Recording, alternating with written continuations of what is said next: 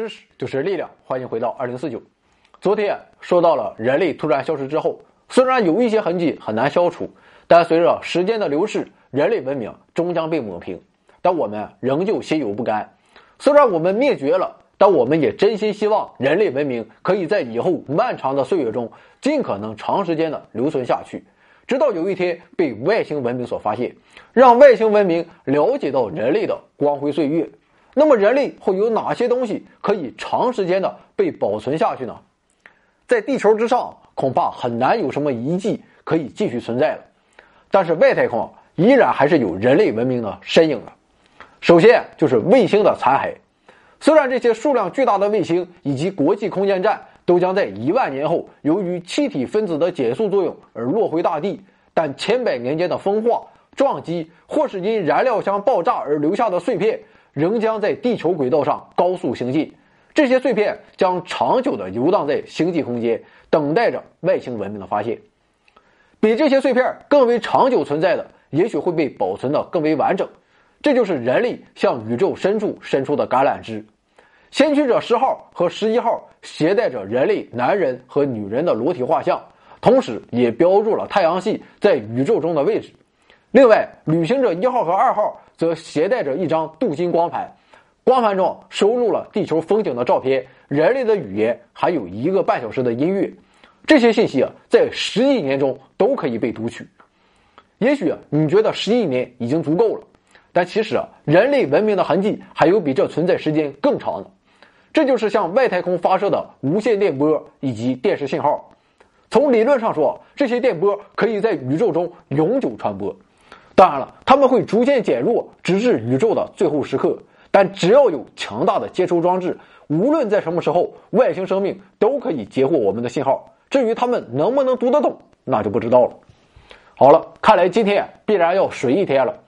最后一个话题：如果有一小撮人幸存了下来，他们有能力活下去并再造人类文明吗？能不能活下去不好说，但人类现在已经为应对危机做好了准备。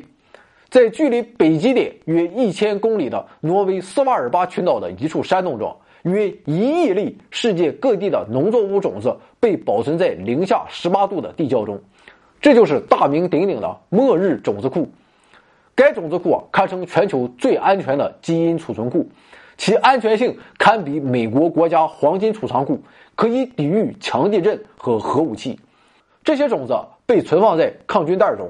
这样一来，一些品种的种子在一千年之内都可以萌芽。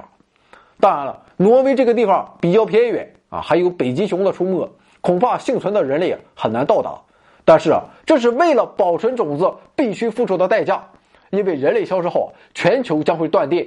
但是啊，斯瓦尔巴群岛冻土中永恒的寒冷将能保证这些种子不会变质，而且仓库入口的地势很高。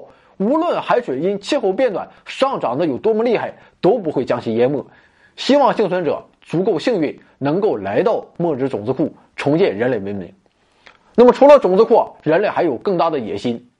在美国，有这样一个科学家组织，名叫“拯救文明联盟”。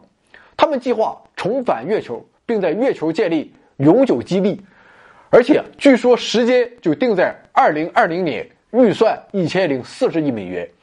目前看来啊是够呛了啊，甭管够不够呛吧。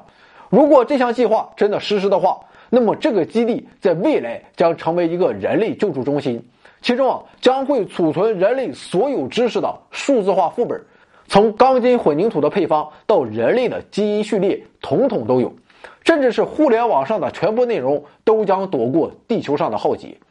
这座基地的看门人被称作宇宙档案员，如果地球发生了最糟糕的情况。宇宙档案员将会携带着这些信息返回地球，帮助幸存者延续人类文明的火种。而如果地球上无人生还，那么这些档案员就会承担起亚当和夏娃的角色，将人类的传奇延续下去。那么好了，今天必然是水一天了，但是二零四九就有一个好，不是跑得比谁都快，而是在水之后必然有一个大招来临。虽然对此我也没有什么信心。